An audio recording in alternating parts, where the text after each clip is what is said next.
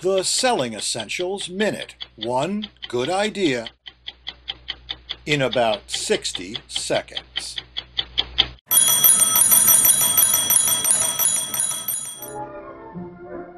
In a negotiation, it's only natural for your customer to try and get the lowest price. And how do they do that?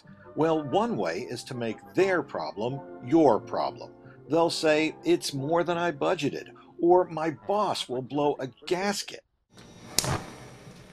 It's kind of like a game of hot potato. The buyer wants you to solve his problem, his budget, his boss, by lowering your price. That's passing that hot potato to you, making the price your problem. Except you don't have a problem with your price, your buyer does. So you've got a choice cave on price or toss that hot potato back. How? By asking the kinds of questions that maintain your price while solving his problem. Questions like Can we help you with payment terms? or How do we help your boss see the value?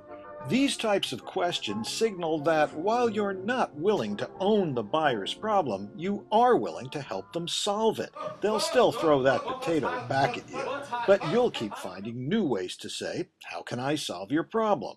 And everyone will cool down.